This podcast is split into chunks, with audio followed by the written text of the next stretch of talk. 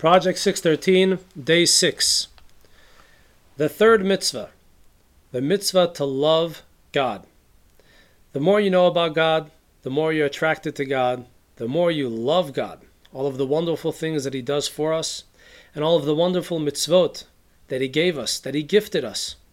The more we know about God, the more we love God. And part of this mitzvah is the fact that if you love God so much, share God with others. Similar to Abraham, the very first Jew, when he discovered the amazing discovery that all the idols were worthless and there is a true God in this world, the creator of the world and the one in charge of everything in this world, and that he has a purpose for creation and for humanity. Abraham did everything in his power to spread that knowledge to all of humanity. That's why Abraham was called the consummate lover of God. He truly loved God and therefore he wanted to spread the word.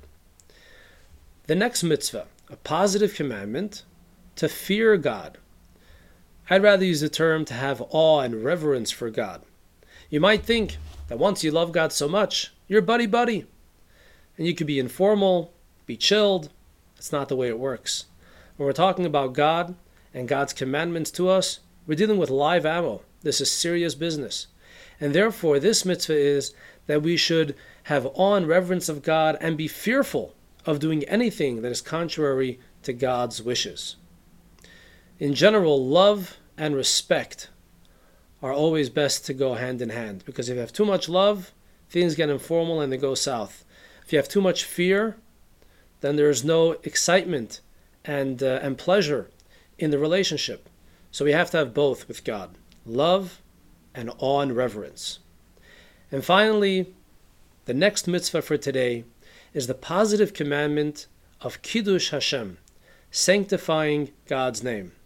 Unfortunately, in the history of the Jewish people, and it happens until today, there are those that want to force us to do that which is contrary to God's wishes.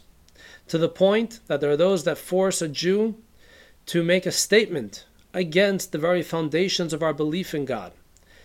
And sometimes it comes with the penalty of death. There is a positive commandment not to give in to any of these threats and to be willing to sacrifice our lives for God Himself. Um, we have this in history numerous times, unfortunately. One of the most famous ones was after the destruction of the first Holy Temple during the reign of the Babylonian king Nebuchadnezzar. He forced everyone in the world to bow down to an idol. And there were three Jews that were there Hananiah, Mishael, and Azariah, and they refused to bow. And they told the king that if you want us to keep your laws because we are in your country, that's fine. But if you want to force us to deny God and to deny our belief in God, you are nothing more than a dog. And Nebuchadnezzar threw them into a fiery furnace, but a miracle happened, and they were spared. But they didn't know the miracle would happen. They were prepared to die for their belief in God. That is the positive commandment of sanctifying God's name. A derivative of that commandment is that we should do everything in our ability to ensure that God's name is always sanctified, through our proper behavior, we are capable of sanctifying God's name on a day to day basis as we live a hearty and healthy and wonderful life. Thank you for watching.